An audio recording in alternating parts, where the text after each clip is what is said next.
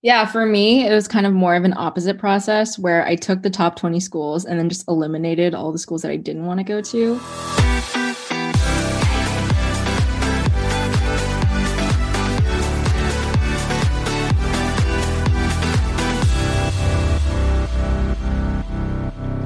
Hey, college kids, welcome back to my podcast, Who Cares About College? In today's episode, I'll be interviewing Kate. So, Kate, could you please introduce yourself? Yeah, hey everyone. My name's Kate. I'm originally from Seattle. I just graduated from Duke University class of 2021. I graduated a little bit early. Um, and I studied computer science with a certificate in innovation and entrepreneurship. Okay, so Kate, can you take us to back to like middle school, high school, whenever this was for you? Can you explain the relationship between education and between education and your family? So, how important was it for you and your family to receive a good education? Yeah, so I am the child of immigrants. Both my parents um, came from China and they both got bachelor's degrees in China as well before they came here.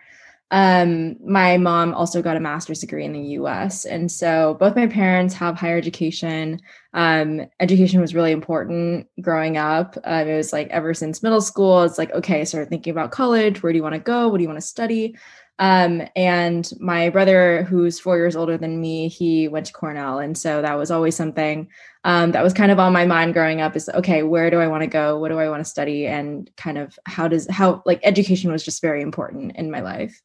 And your brother going to a top tier school, how did that, I guess, enhance or reinforce the, the pressure on you to also go to a top tier school or at least like try your hardest in high school to do so? Yeah. So my brother, so he's four years older than me. So when he was in the middle of high school, I was in the middle of middle school. Um, and there was a lot of pressure put on him by my parents to be thinking a lot about college. And I think like the kind of person my brother is, he didn't really want to think about it that much. Like he was definitely not a an overachiever i guess um, and and so that was kind of the point of a lot of conflict in my family I, on the other hand, I I was really different. I guess like my parents would always describe me as an overachiever. So I feel like they weren't that worried about me. Um, but my brother actually he was first admitted to Carnegie Mellon, um, and he committed, and he actually then got off um, the wait list for Cornell. And so um, I think my parents were really I like obviously they were very glad that he got into Cornell, but it was kind of more of a pleasant surprise than I guess like a letdown in that sense. I feel like a lot of Asian families, it's like Harvard or nothing. Um, but I think my brother kind of set the stage for me then um, for them not to be you know super let down if I didn't go to like oh only the number one school and only that's the one that's only important. And with your uh, family prioritizing education and making sure like oh you get your straight a's you participate in extracurriculars and you're going to aim for the top school were you ever given a chance to think about oh is college really for me do i even want to go to a top school am i like content with going to just a school in washington um, I think for me, it was more important than anything else to get away from home. I really wanted to go out of state. Um, I wanted to go to a small liberal arts college. Um, and like maybe not as small as like Williams, but definitely something smaller than a state school, something that wasn't so engineering heavy.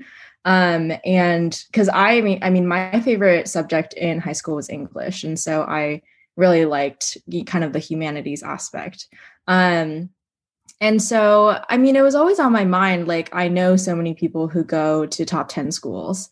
Um, and so it's always on the mind of, okay, you know, which one am I going to go to? It, it's kind of more expected rather than, oh, this is a great option, but you don't have to do it. It's kind of more like, this is what you should be aiming for. Um, and that was definitely something that was also echoed in my entire high school. I um, I went to a magnet program, and so kind of everyone who's graduating pretty much goes to a top twenty school um and and so that was also it wasn't just my family it was you know my entire community essentially that was kind of saying you know these are the best schools to be going to. And i obviously like i don't disagree. Like i think that the top 20 schools are a great atmosphere a great community and you get a great network out of it as well. Yeah and i also i don't go to a magnet school but i also go to a school where a lot of people do go to, you know, the top schools and there's the expectation there. And it creates this sort of dynamic between classmates. So it's like, oh, did you get a 97 on the test versus did you get like a 98 or 99? So that kind of exists in my school, at least. It's very competitive there. So did you have the same kind of atmosphere in your school, like extremely competitive to the point where you were comparing percentages and like, oh, I got to this school, but then this school ranks higher or something. So did you have that kind of atmosphere in your school? Um, I would say it wasn't as much so competitive in terms of numbers, but I definitely think it was very competitive in terms of maybe more so like extracurriculars like what are you doing? Like what are you achieving? That was definitely something that um like no one went around and asked each other like oh what did you get on the SAT or something? But it was kind of unspoken of like oh that person's going to go to a really good school because they do a lot of really great stuff and that person's going to go to maybe a less ranking school because they don't do that much stuff mm-hmm before we go on to the extracurriculars, which seems to be kind of the focus that you had in your high school, let's quickly talk about grades. So, can you explain the kind of classes you took in your magnet school? And again, did you take like tons of APs, IBs, and honors? And like, can you explain the kinds you took and your idea behind it and how you how you approach taking those classes? Was it very analytical for you, or were you like, oh, this sounds interesting, I'll take this, or this sounds interesting, I'll take that? Yeah. Um, Oh God, my high school was very hard. Um, we were an AP IB high school, so we did both. Um, mm. And we, so for my magnet program, actually, we did IB a year early than it's normally taken. So I did, I finished my IB diploma end of my junior year. Um, and it was kind of like because we had so, because it was like this special program, it kind of felt like everything was already lined up for us. Like okay um for like your freshman year you're going to take ap world then your second year you're going to take ap gov ib uh, ib government i think and then your third year you know you choose one higher level or two higher levels and then you take um, ap us like it was very oh, i think i flipped up some of them um, but it was very like that's what's expected and every year we got I think one or two electives that we could kind of choose. So I I I chose kind of I would say more more of the fun classes. I took like video production um, and for my IB high level higher level, I did business management. Um, and so that was like something that I thought was fun. And a lot of my friends did like higher level physics or higher level math. And I was like, I definitely am not going to do that. Um, so um, yeah, as for APs, I ended up taking I want to say nine AP tests, like by the time I graduated. As for IBs, like obviously did the entire diploma. So I had like seven IB tests that I was doing. Um, and then our senior year, we kind of essentially like finished the public school recommendation. Um, and so our school kind of just came up with random stuff. Um, so we had two class periods off to do an internship. Um, and then we took like, um, we took my um econ we took like macro and micro econ um and like uh this weird like poetry class essentially. Um they kind of just you know came up with things for us to do. Um and so the senior year was really relaxed but sophomore and junior year was definitely really intense. Oh i have a question about senior year. So i've been like looking into it and i know that it's very rare that this happens but a lot of colleges they do expect that people who have been having a rigorous schedule all throughout high school continue it into senior year. And i've heard like very few cases of people just completely like easing off senior year and then they get their admissions like revoked. So did you like have that fear that you wouldn't look as competitive in your senior year like or just your overall class? Well i the thing is that everyone did it. So this was like everyone did an internship. Everyone uh, did this their senior year. It was very expected. Um, as for like slacking off your senior year i think that only um, applies if you like slack off your grades. So like a lot of schools will say you have to have like at least a 3.0 gpa for your senior year or something um, just to make sure you're not like getting like c's and d's. Mm-hmm. um, i've never heard of anyone like except people who um, were kind of like suspended for school or something like they cheated or whatever um, to actually get their offers rescinded from college um, but i definitely don't think that like I think colleges expect you to take a rigorous senior year, um, but they don't necessarily expect that to be more rigorous than your junior year. I think mm-hmm. that's how I would frame it, especially your senior spring. Like they understand that you worked your butt off for the past two years and you just want to do something fun for once. And I think a lot like this is understated. I think um, colleges really care about what you think is fun. They don't just care about if you can crunch numbers and um, memorize things. Um, they care about what you want to do for fun. So you might think that, like, oh, pursuing a music career isn't rigorous, but that's actually something that makes you unique. Um, and that's not something that they're going to hold against you. Very, very interesting yeah, perspective on that. So back to the grades, what did your GPA end up being? What is the GPA that you sent off to the schools? Oh God, I don't even. I want to say it was like a 3.94. I think I got a few B's in in high school. Um, somewhere between 3.9 and 4.0 is what I send off. Okay. Um, yeah, and then our school we had oh, so that was my unweighted. I don't remember what my weighted was. So like our school's kind of weird because we had AP, IB, and honors classes. Um, yeah, so what is the point of having all of those? Yeah. Okay. So my school had two programs. We had the magnet program and then we had the regular public school program. Mm-hmm. Um, so honors classes, like no one in my program, the magnet program did honors classes, but they were kind of more for the regular public school program.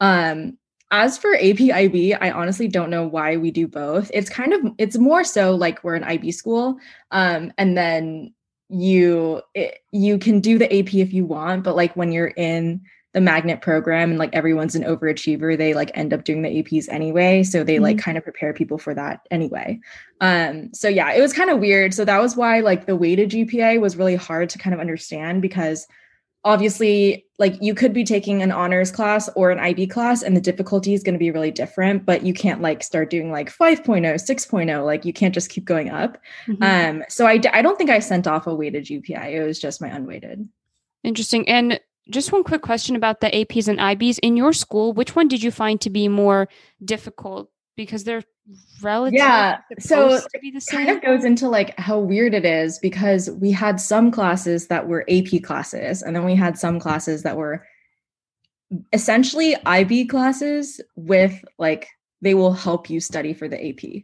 Um, and so I like the only class I took that was only AP was AP world. And that was because that was before I started the IB diploma. So it's kind of hard to gauge like which one was harder because for the IB classes, they were all IB AP. There was like no class that was only IB. Mm-hmm. Oh, so they were just integrated into kind of Yeah, essentially. It was like, oh, well, we know you're going to take the AP anyway, so we'll help you study for it. But like the classes for IB.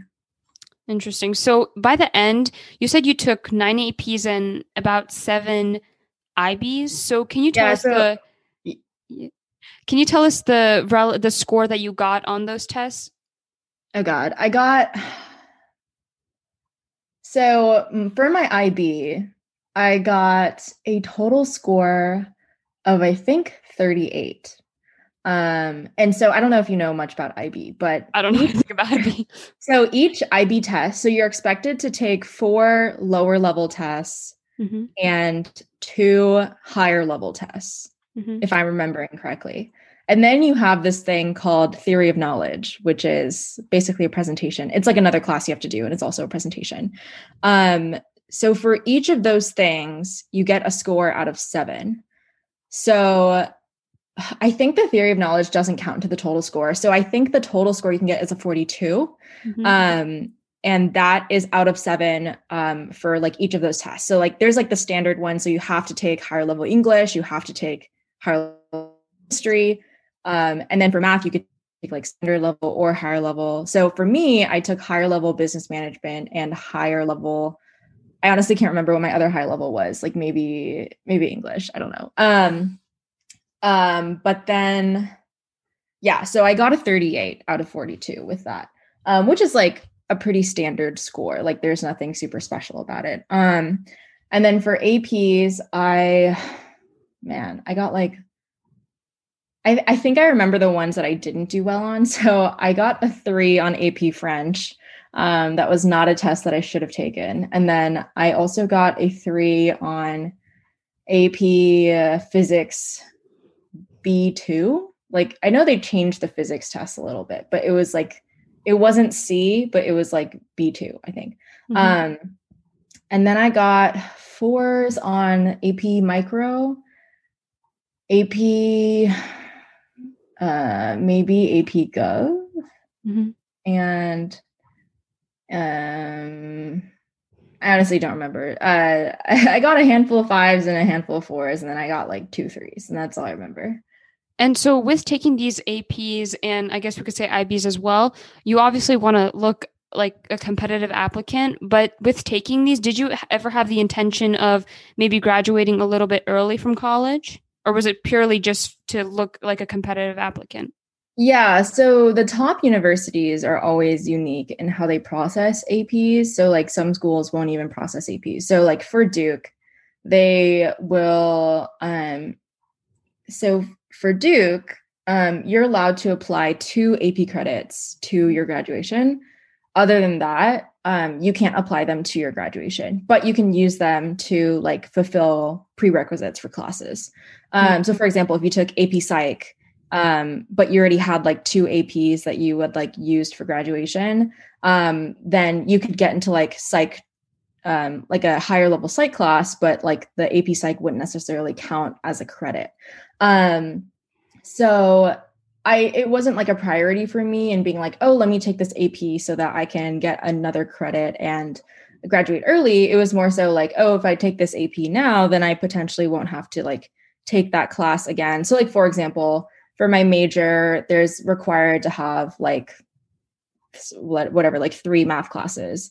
But if you took AP Calc BC, which I did, um, you could like fulfill all those prerequisites. So then I wouldn't have to take that in college. So that was more the priority than it was to be like, oh, I want to graduate early. Uh, so to get like kind of deeper into your major. Yeah, and just just um, you know, get those classes out of the way. Like no one wants to take math 112 when they come into college. Um, mm-hmm. you kind of want to take the more interesting classes, right? And if you've already learned the knowledge, then it's it's kind of like moot to learn it again. Yeah, that makes sense. Okay, so we've finished with the very complicated AP and IB system at your school.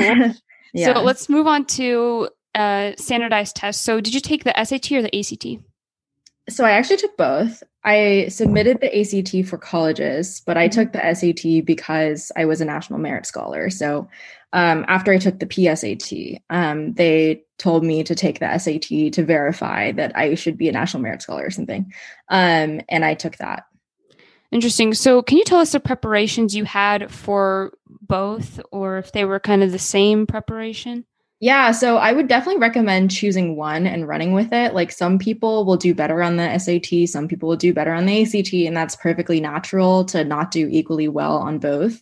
Um, for me, I was better at the ACT, and my initial score, like in my first test, maybe this was like sophomore year of college or sophomore year of high school, um, was like a 32.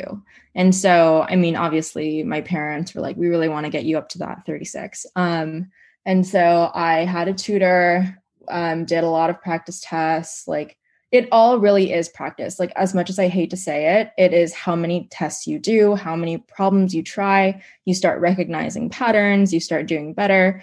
Um, so by the time when I took my final ACT, which I think was like junior year of college, I, I got a 35 and I was just like, okay, I'm done. Mm-hmm. Um, as for the SAT, I definitely had like SAT books, but I didn't really have a tutor for it necessarily. Um, I got a 1560 um, once it was out of 1600. That was like the time that I took it. Um, and yeah, I I I didn't really. Um, I mean, I guess I studied. I probably took like one or two practice tests, but I didn't like hire a tutor and hire someone to like help me with it. Yeah, so you definitely focused on the ACT more. And you mentioned something. So your parents tried to make sure that you got the highest standardized test score as possible. Because if you have a low one, it's very hard to get into a top school. So, in general, how involved were your parents in your college application process, whether it was grades, extracurricular? So, like, how involved were they? Uh, my dad was super involved. My so my mom is the one. My dad works from home, and so he had a lot more like time and flexibility to be shuttling me around and everything. But he was super involved. He cared a lot. Um, you know, he was kind of the one that was always pushing me to be doing more extracurriculars. And I think like this was especially applicable my freshman sophomore year. Like once I became a junior, I kind of realized it more so my own that like okay, I want to do this, I want to do that, and not so much like my dad being like, you should do this, you should do that. Um, mm-hmm.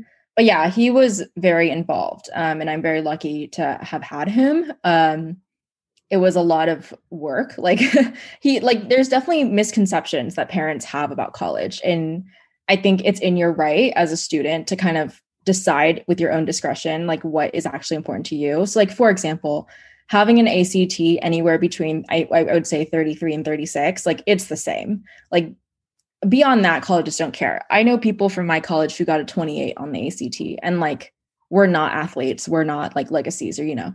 Um, and so I would say like, you know, don't stress about the last like two points. Like it really doesn't matter. Mm-hmm. Um, once you're above like a certain threshold for whatever school you're trying to apply to. Yeah, that is true. And so, okay, let's go back to SAT and ACT preparation and specifically the National Merit Scholarship you got. So can you explain that a little bit? Because I'm I'm still a sophomore, so I'm not like too familiar with it. I haven't taken the actual SAT.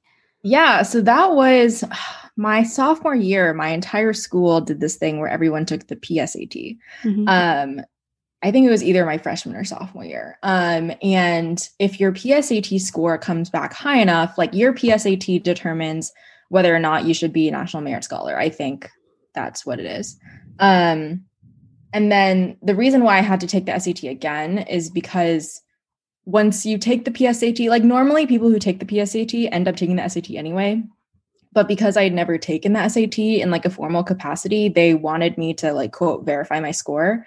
And so that's why I had to take it again. Um, but the National Merit Scholarship and like uh, the award and everything is more so tied to just your PSAT. Mm, and is the is the National Merit Scholarship just something to put on your application, or is there other things that you get rewarded with? Yeah, it's so it's actually money. Um, so being a so there's two kinds of ways that you get money. So one is being a National Merit Scholar, mm-hmm. um, and this, I think, is a $2,000 award. Um, it's either 2000 or 4000. I, I think it's 2000. I don't remember. Um, the other way is that companies actually use the National Merit Database to also award people. I don't know how they do, like, I don't know how they determine who to give it to. But for example, I got an award from Citizen Watch, which is like a watch company, super random. Um, but they gave me $500 each semester that I'm enrolled. Um, and so there's different ways that you can get um, like scholarships from the program. I don't think you can get both. I think it's like one or the other, but like being a national merit school, I mean, I know like $2,000 is not like that much money. Um, but it's nice. And then also, yeah, you can put on your resume for sure. But I didn't find out until like senior spring, I think. So it wasn't that relevant. Mm, okay. Yeah. Okay. So we've done all this like mm, you know, stats and such like that. Oh, actually, one more thing. I want. I have a question about subject tests, SAT subject tests. So, I know a lot of top schools say we would like if you had like two or three, which means they want it on your application. So, did you have any subject tests? Yeah, so I did too. So mm-hmm. the rule of thumb with subject tests, this is what I was told, is as long as you get above a 700, you're fine. Mm-hmm. Um, and so I did math. I, I think it's always recommended that you do math just because I think that subject that subject test is like relatively easy. Like you don't have to especially study for it. Um, I think I got an 800. I don't remember. Um, and then I took English, or no, I took literature, which is uh, more known as a hard test. So I don't know why I took it, but I got a 690. So that was kind of um, unfortunate. It was like really close to 700. Um, but yeah, I just submitted those two. And honestly, I don't think, I mean, I think that it's nice to have. Mm-hmm. It, I don't think it's a deal breaker for any college. Um, but again, it's kind of one of the things where it's nice to have.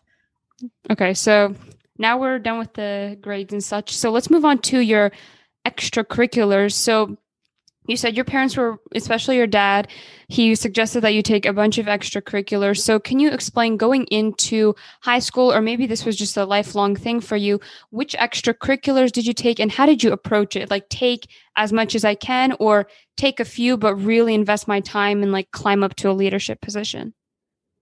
Yeah, so I would say leadership positions are pivotal. Um, because one is like there's so much personal growth that happens when you take on a leadership position and colleges want to see their students being leaders.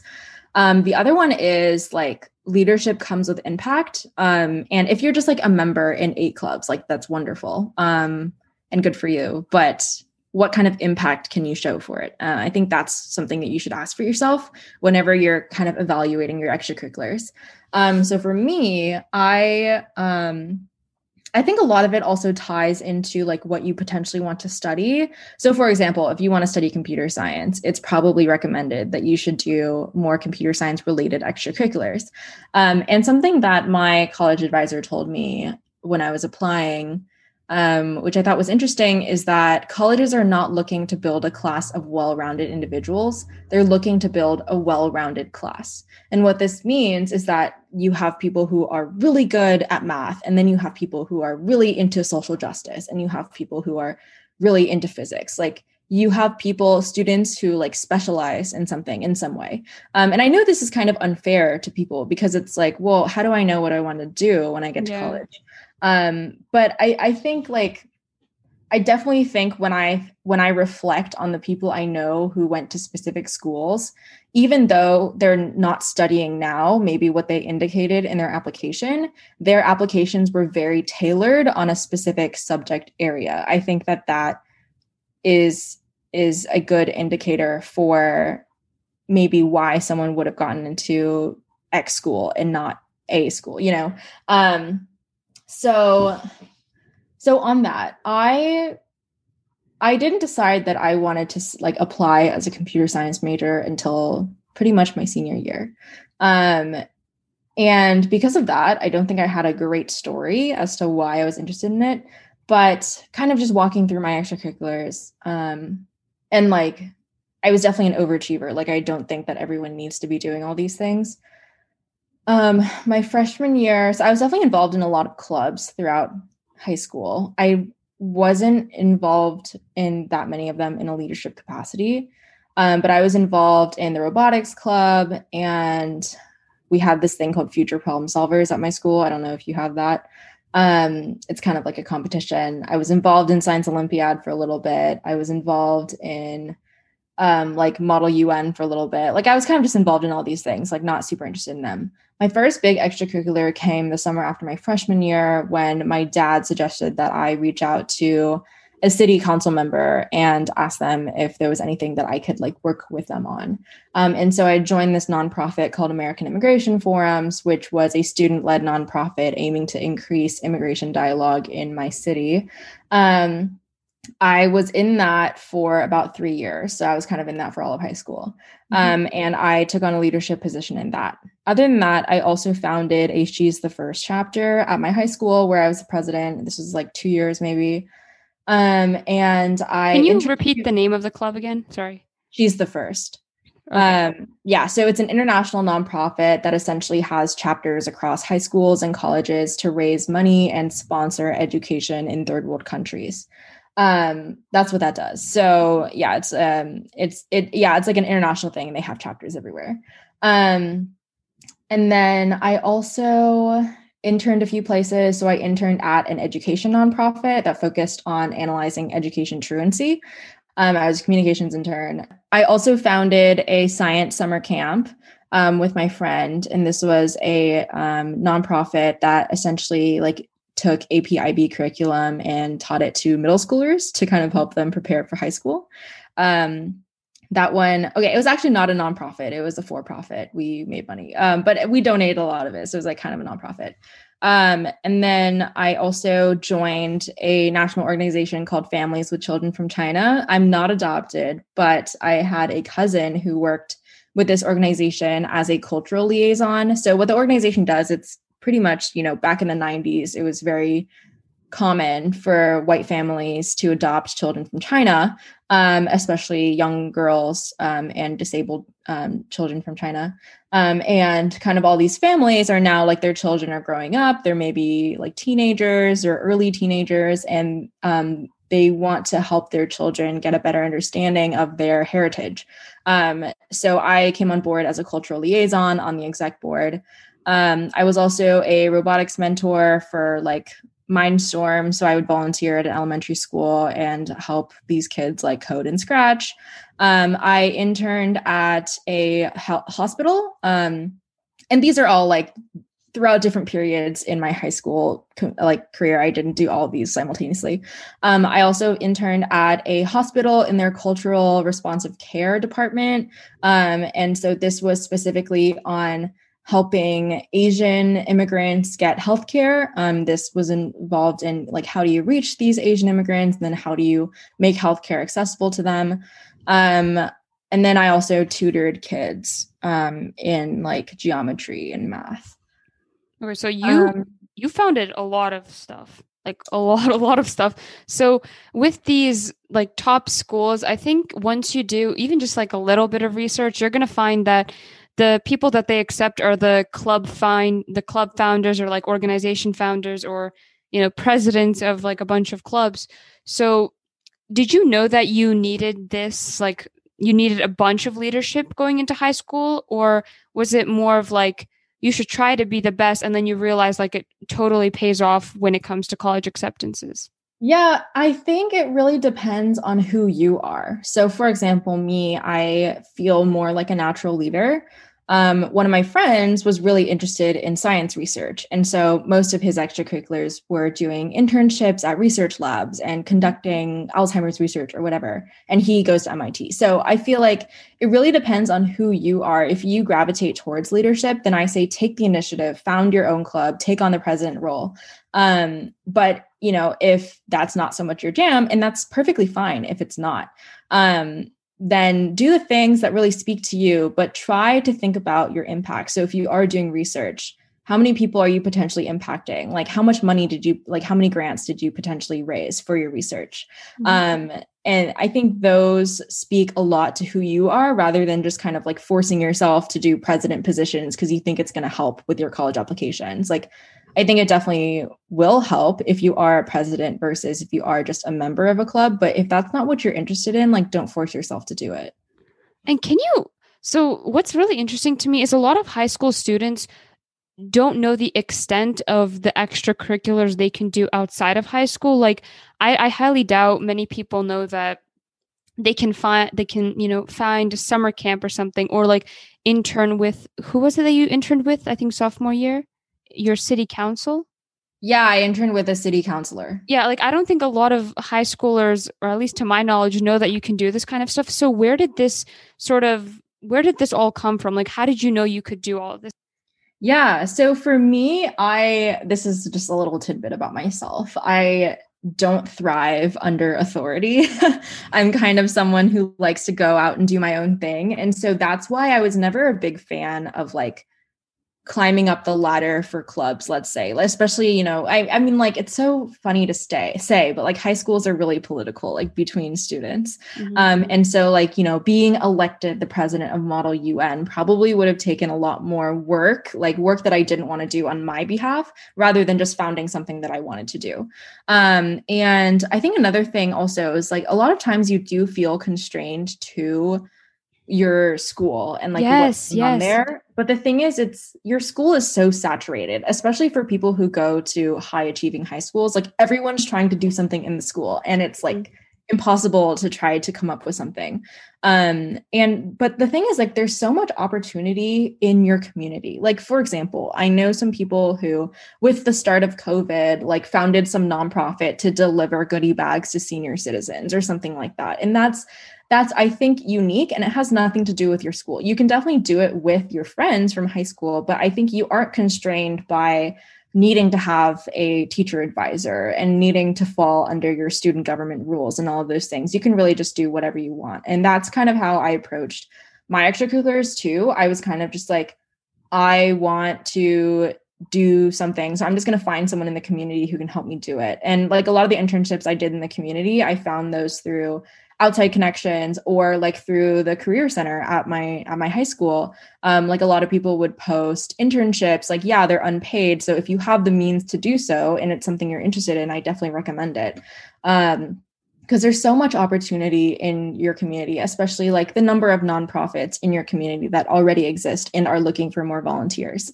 Um, I think that it shows a lot if you can kind of think outside the box and find opportunities that you're really interested in and not being constrained by like your high school and like what other people are doing. Yeah, that's true. That's true. Yeah, because a lot of people do think that they need to do whatever high school does. And, you know, I was looking at the list of clubs in my school and we have a lot of clubs, but none of them interested me. So I was like, what am I going to do now? So, yeah, I've definitely had that feeling before. So you have a bunch of extracurriculars. And one thing I'm curious about is you said in freshman year you tried out a bunch of clubs like here and there, like Model UN and such. So did mm-hmm. you end up putting those on your college application or did you just say, you know, they're not as significant as the other things I've done, so I'm just going to leave them out? So, one thing that my college advisor recommended was creating like a visual timeline of all the clubs that I was involved in at school. Mm-hmm. And so I put that on my like high like the resume that they ask you to submit. And also like a college resume is very different in my opinion from a career resume like a professional resume. Um, and so you put all of your awards down you put like how much time you spent on each thing and how many weeks of the year you did it like a lot of specifications that you wouldn't on like a professional resume. Um, so the way I would describe it is if you have noticeable impact for what you did, if you can if someone can look at your resume and ask you about it and you can talk about it for at least five minutes on what you did and why it was important, then put it as like a resume bullet point. If you can't do that, um, and but you still spent time on it, like let's say I was in Model UN for two years, um, then put it under like some bullet point that just says clubs, and then you just write each one like Model UN, Science Olympiad, and you don't have like all those bullet mm-hmm. points under it. Okay. So let's move on to another part of your application. Actually, can we talk more about your extracurriculars? They're so interesting. So can you tell us a little bit a little bit more about so I remember you founded a summer camp with your friends. So can you tell us the process behind that and where the idea for that came from? Yeah, so that was actually a uh, product of the IB diploma, I think. So like for IB, you need to have a quote experience. That is approved and like some sort of I don't I don't remember exactly what it was for. Like I think it's some sort of community experience or whatever. Um, and so we decided together to found like a summer camp. Um, and we registered as a business. Um, we opened a bank account. It was really exciting, you know, walking into the bank, you know. Mm-hmm. um, and we marketed to elementary schools. We went to um, we went to different sixth grader classes, seventh grader classes, and kind of like, hey, you want to get a head start on what you're doing. And the thing that you realize about high achieving communities is that all the parents want their middle schoolers to be doing academic things over the summer yep. or or they go to like camp you know um and so for us it was like the perfect market because actually like camp doesn't really exist in the pacific northwest like i was very surprised when i went to college and everyone's like, oh yeah, we met at camp in junior year. I was like, what is that? Um, but yeah, so there are, there's tons of demand for this because you know all these Asian parents being like, "Oh, I want my kids to learn AP curriculum when they're 12." Yep. Um, and we made a lot of money. We made uh, I think 15,000 um over that we, one summer? Um actually yeah, so we did it two summers. So we made 15,000 oh. over two summers. Um so the first summer we probably made like 5,000. Then the second summer we doubled, so we made 10,000. Um, and yeah, it, it was really fun. I did more, I guess, like the business side of things. I wasn't that interested in actually like science. Um, and my friend, who's the co-founder, he focused more kind of like on curriculum and like the science part and everything like that. Um, so it was a really great experience. Um, I definitely think if you're an entrepreneurial person, like go for it, like build something. Like no college expects you to be making billions of dollars when you apply, but I think it says a lot of your personal experience if you have at least tried to make a company. Mm, yeah, that's true. Okay, so due to time, we're gonna like move on a little bit, but I have one last thing about extracurriculars. So on your college application, can you give like a little snippet of what that extracurricular like what that extracurricular meant to you and what impact you had or do you just kind of put it on there and if they ask you elaborate? So all of the things on what it meant to you, I would say put that in an essay. Um but as for impact you had on other people, put it on your resume or put it on your college app of like things that you did.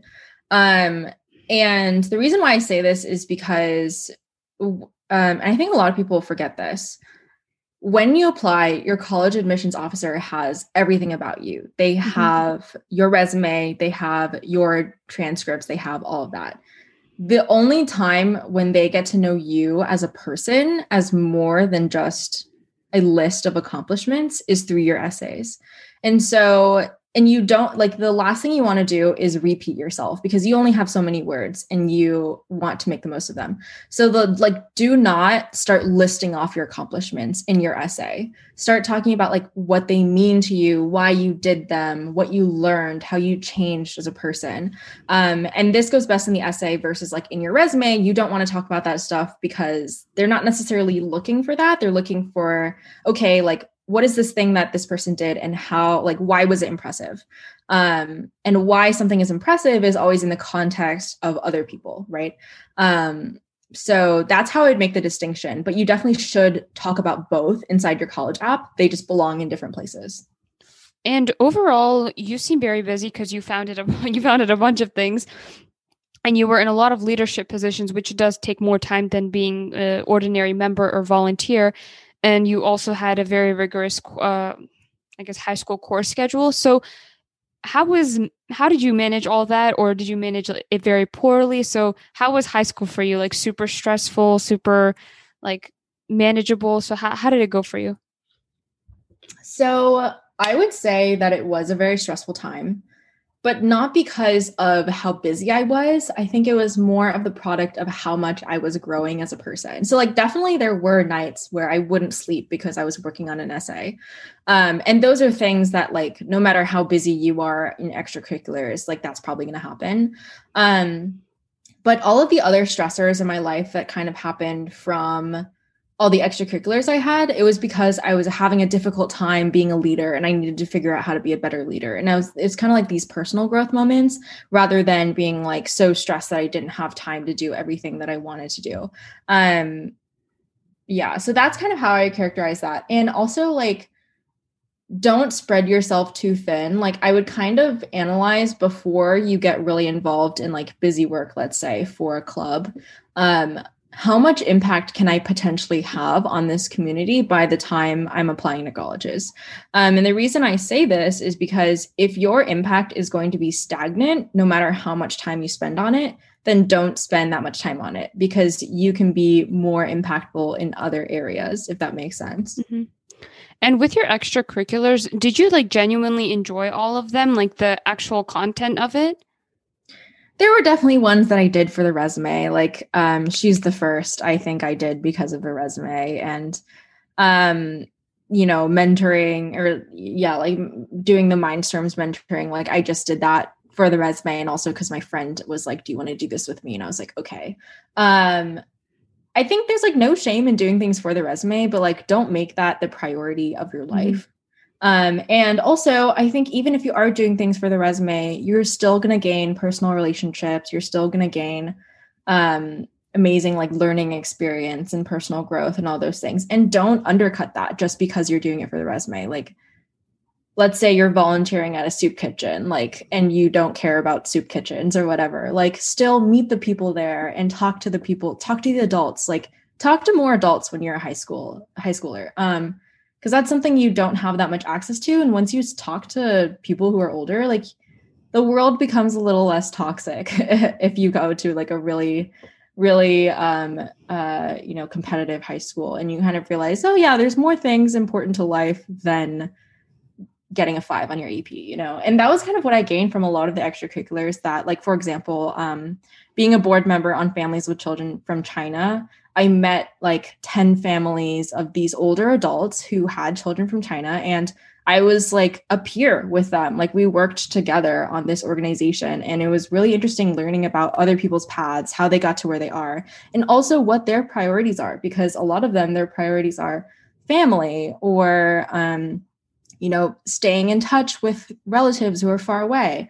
Um, and you really don't think about that when you're in high school. You just think about, uh, you know, how am I going to get into the good college? And, mm-hmm. um, you know, that's not what everything's about. And I think that was an important lesson that I learned from meeting people through my extracurriculars.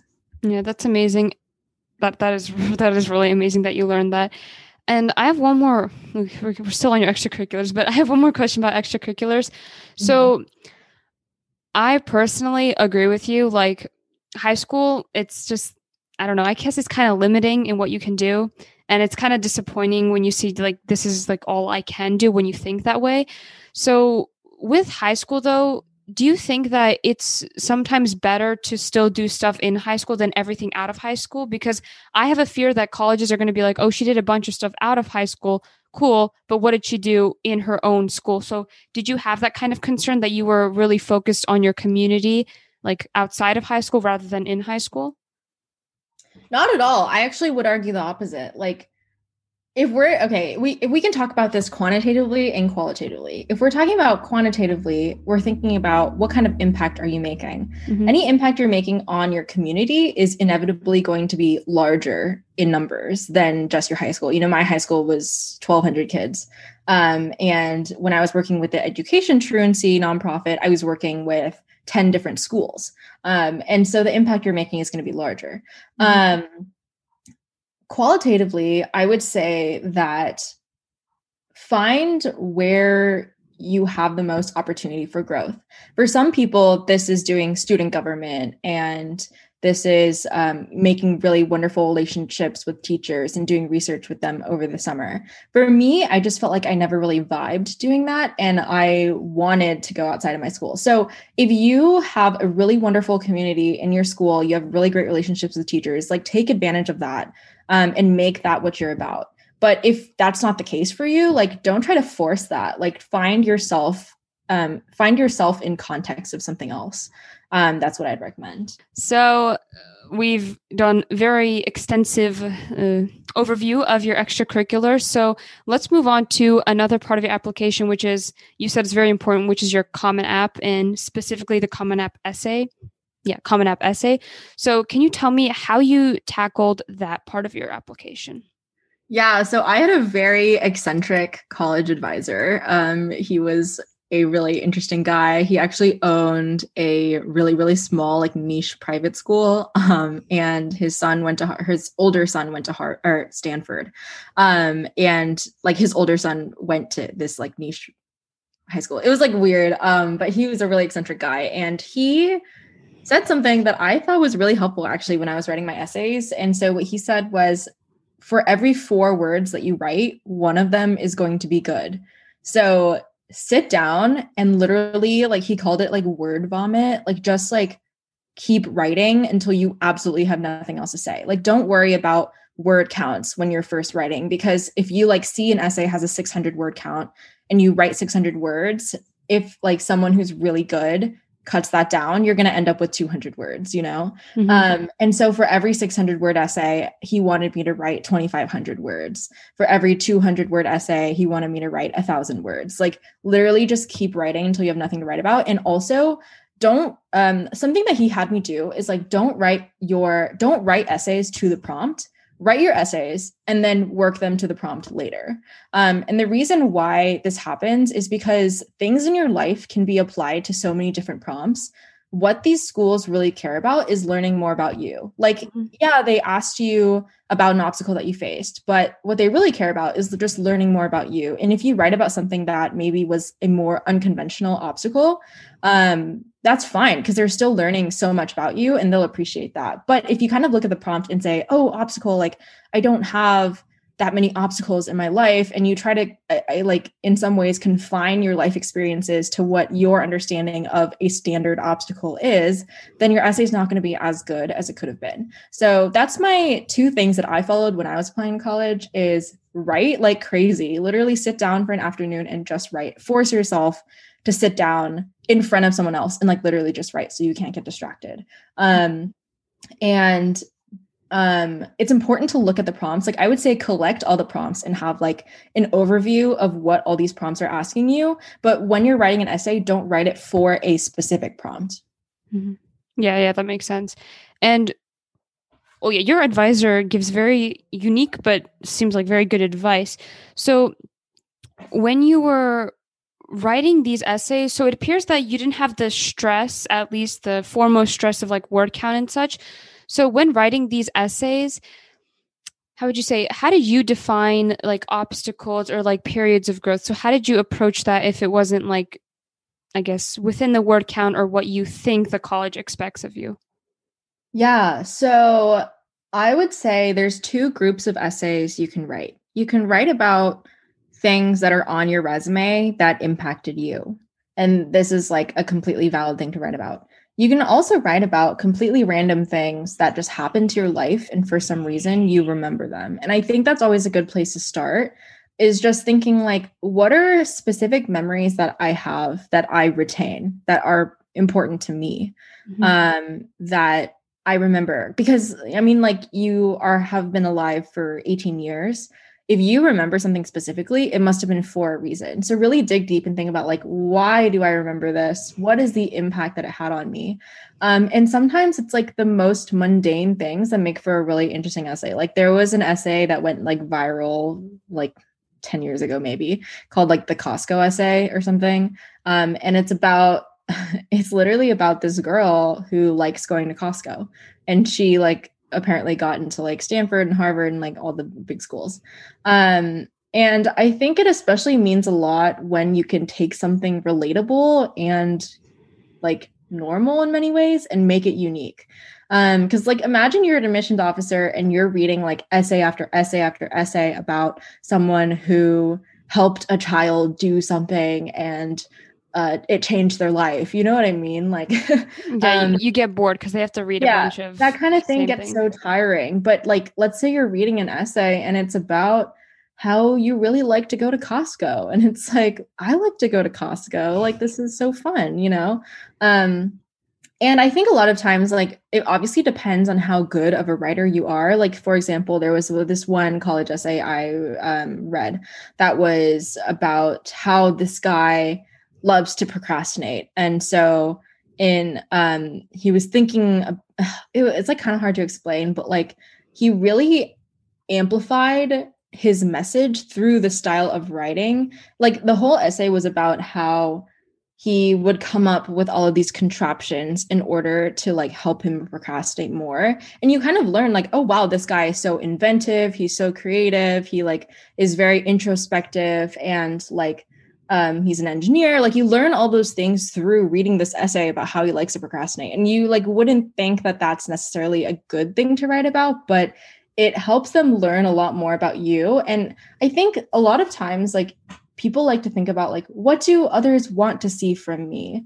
What is the standard? Like what um you know what does it mean to be a good student um, and you have to remember that these colleges, like, okay, the top colleges, are looking for students who are changing the definition of student. Like they're they're being extra in some way that makes them really special. Like they're looking for students that are making impact and making change. And like being the standard isn't really what they're looking for, if that makes sense. Yeah, yeah, yeah. That makes sense because there's a bunch of people who like have the same GPA and like or you know presidents mm-hmm. of a bunch of clubs but what distinguishes you from all those other very achieved applicants? Yeah and the thing is like who are you? Like if somebody asked me who am i? I wouldn't say oh i'm the founder of this summer camp blah blah blah. Like i would say like oh you know i'm a girl who likes engineering and adventuring traveling the world like all these things are so much more important to, than to who you are in like in your in my opinion it's like in your opinion.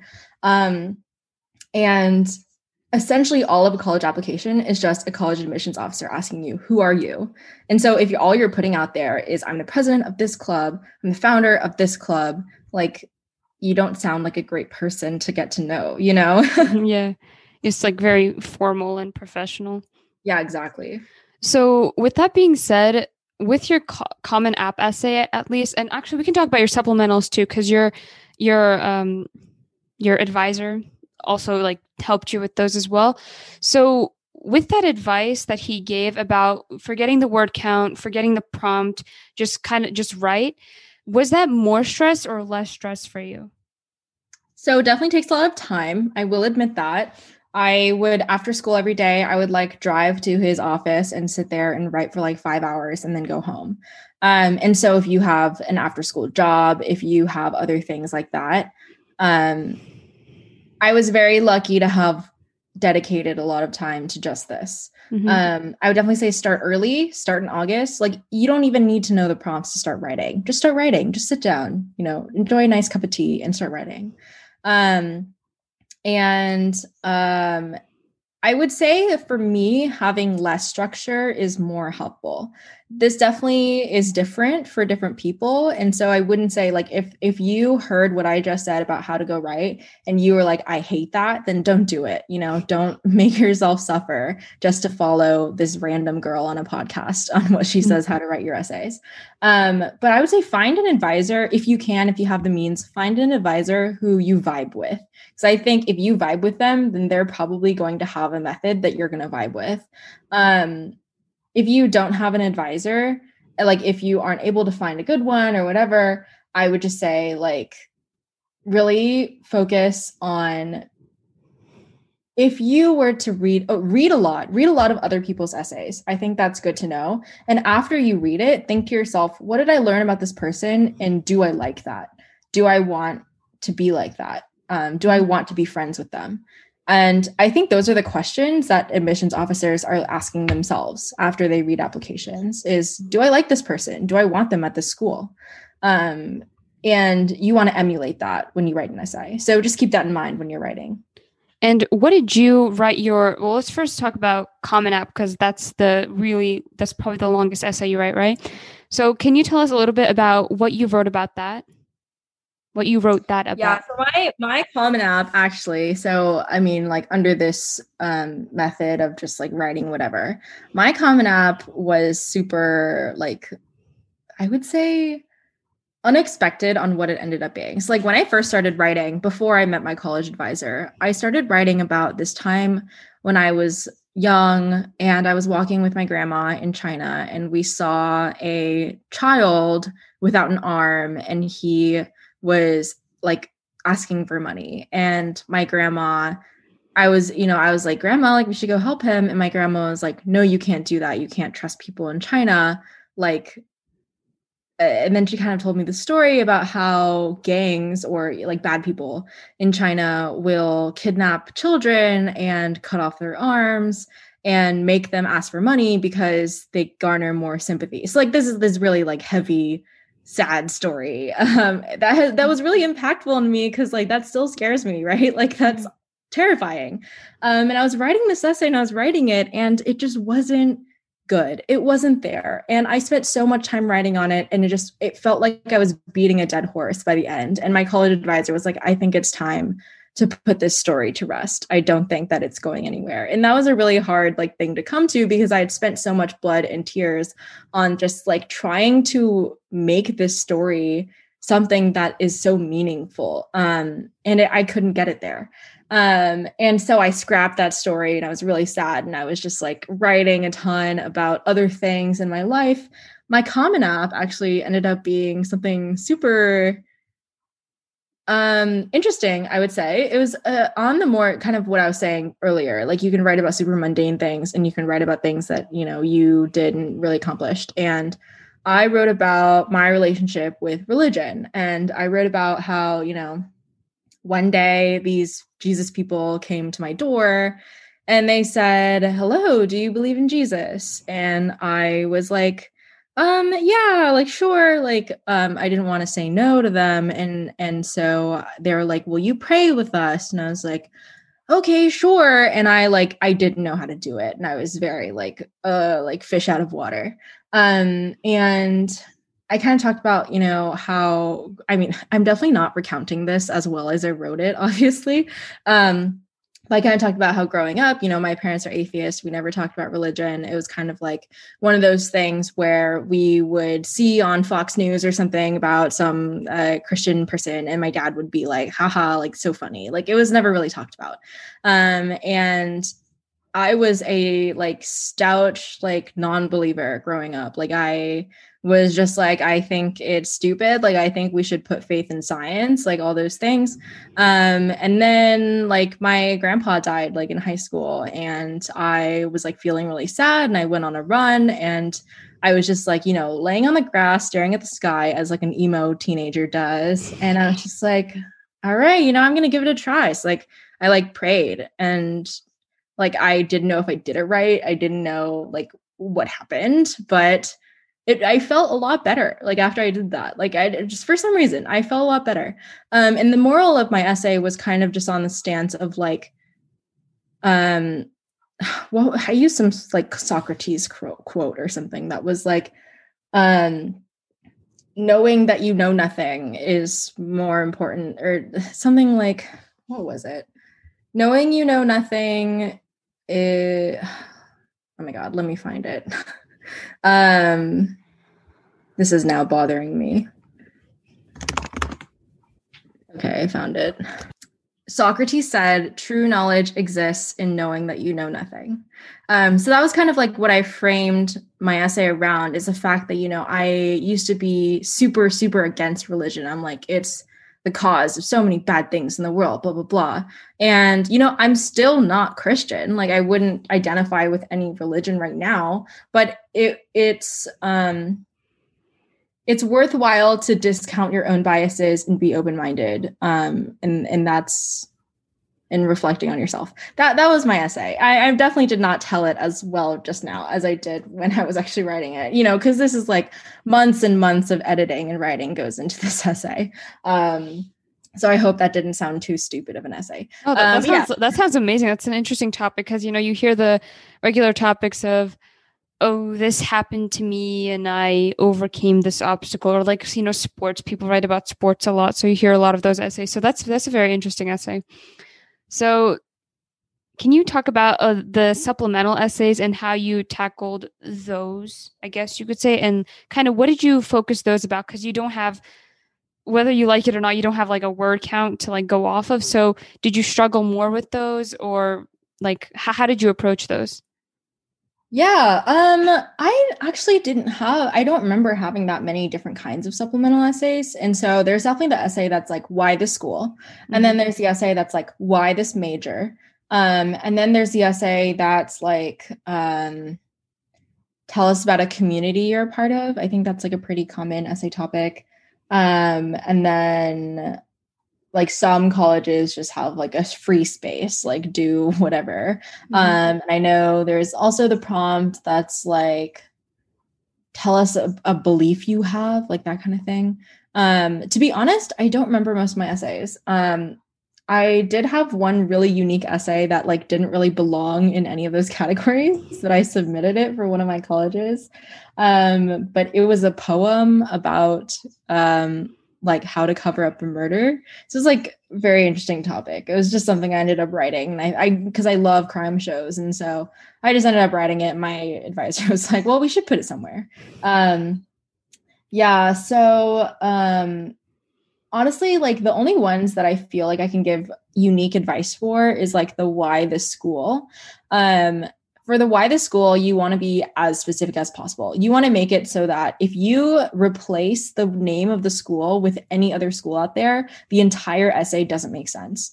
Um, and the reason why you want to do that is because you want to show that you did your research, that you really care about the school. Because any school that asks you why this school wants to know that you really want to go there. Like Harvard and Stanford don't ask why this school um, because everyone applies there.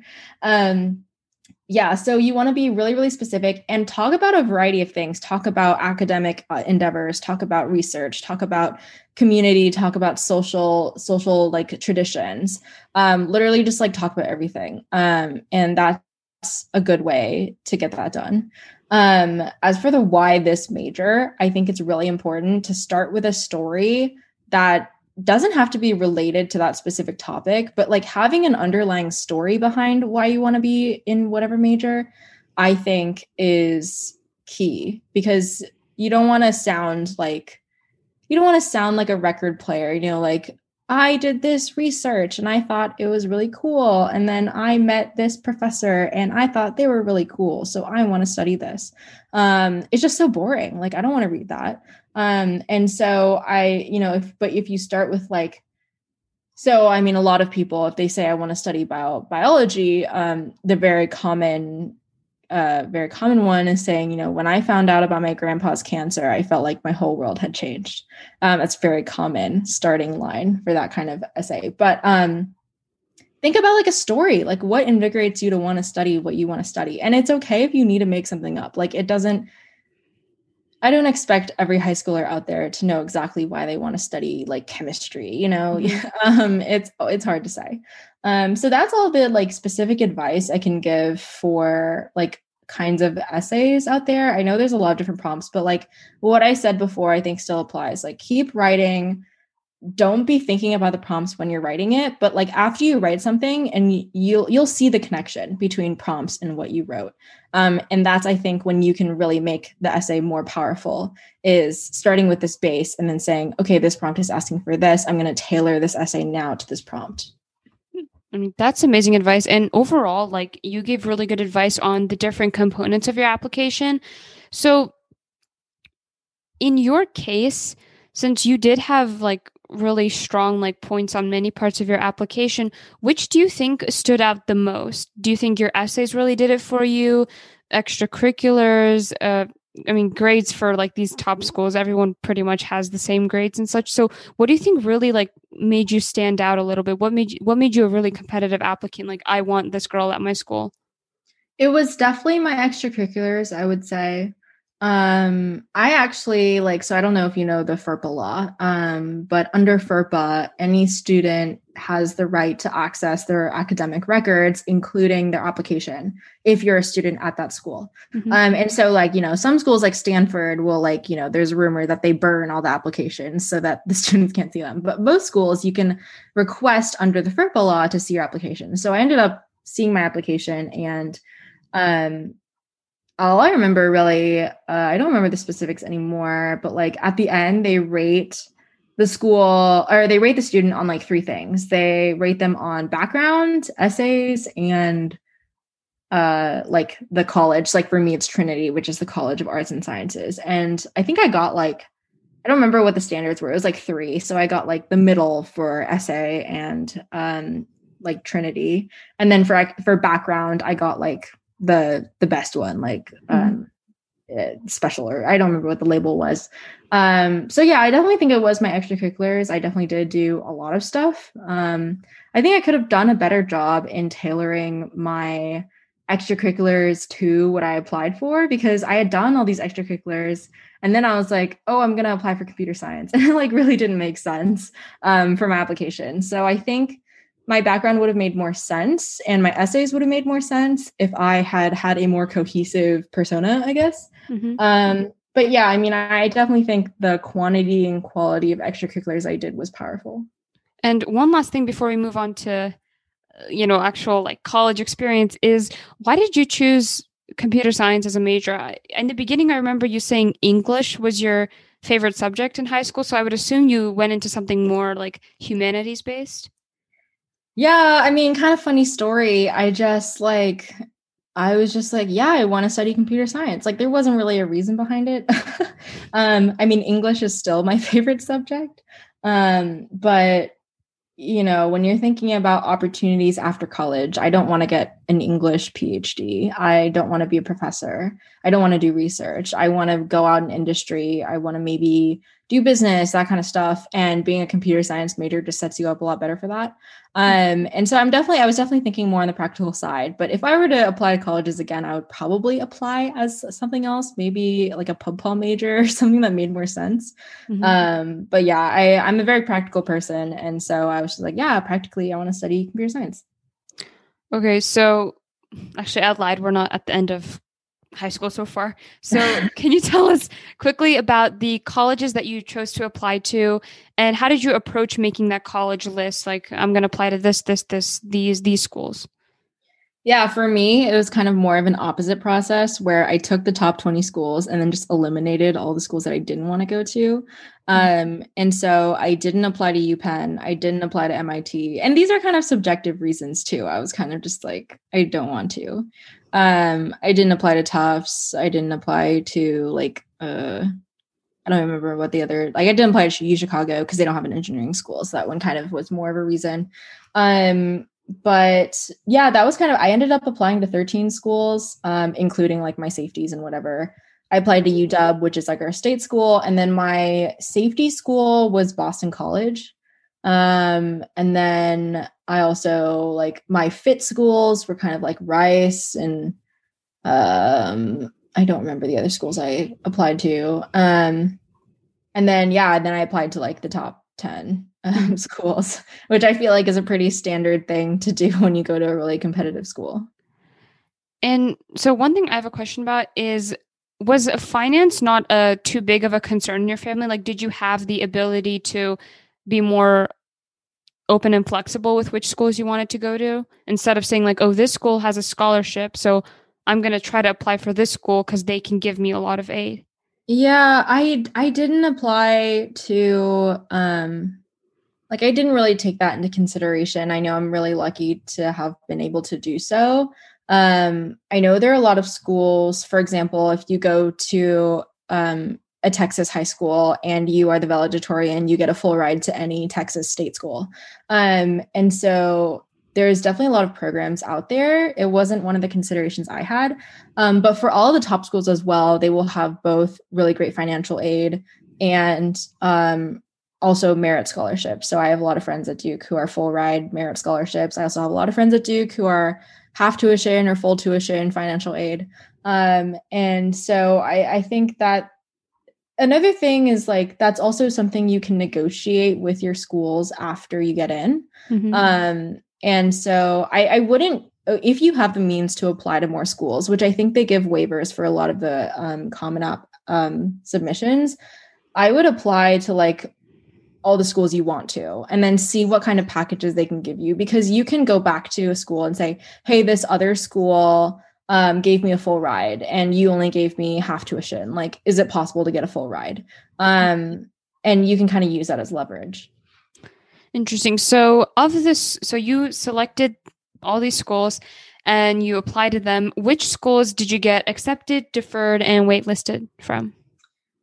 Yeah, so I applied early to Yale. I got deferred and then ultimately rejected. Um, I got into Duke, Cornell, Rice, and Boston College, and my like, and then UW. And then I was waitlisted at Brown and Harvard. And yeah, yeah, that was it, I think. Um, I might have been waitlisted at Northwestern. I don't remember.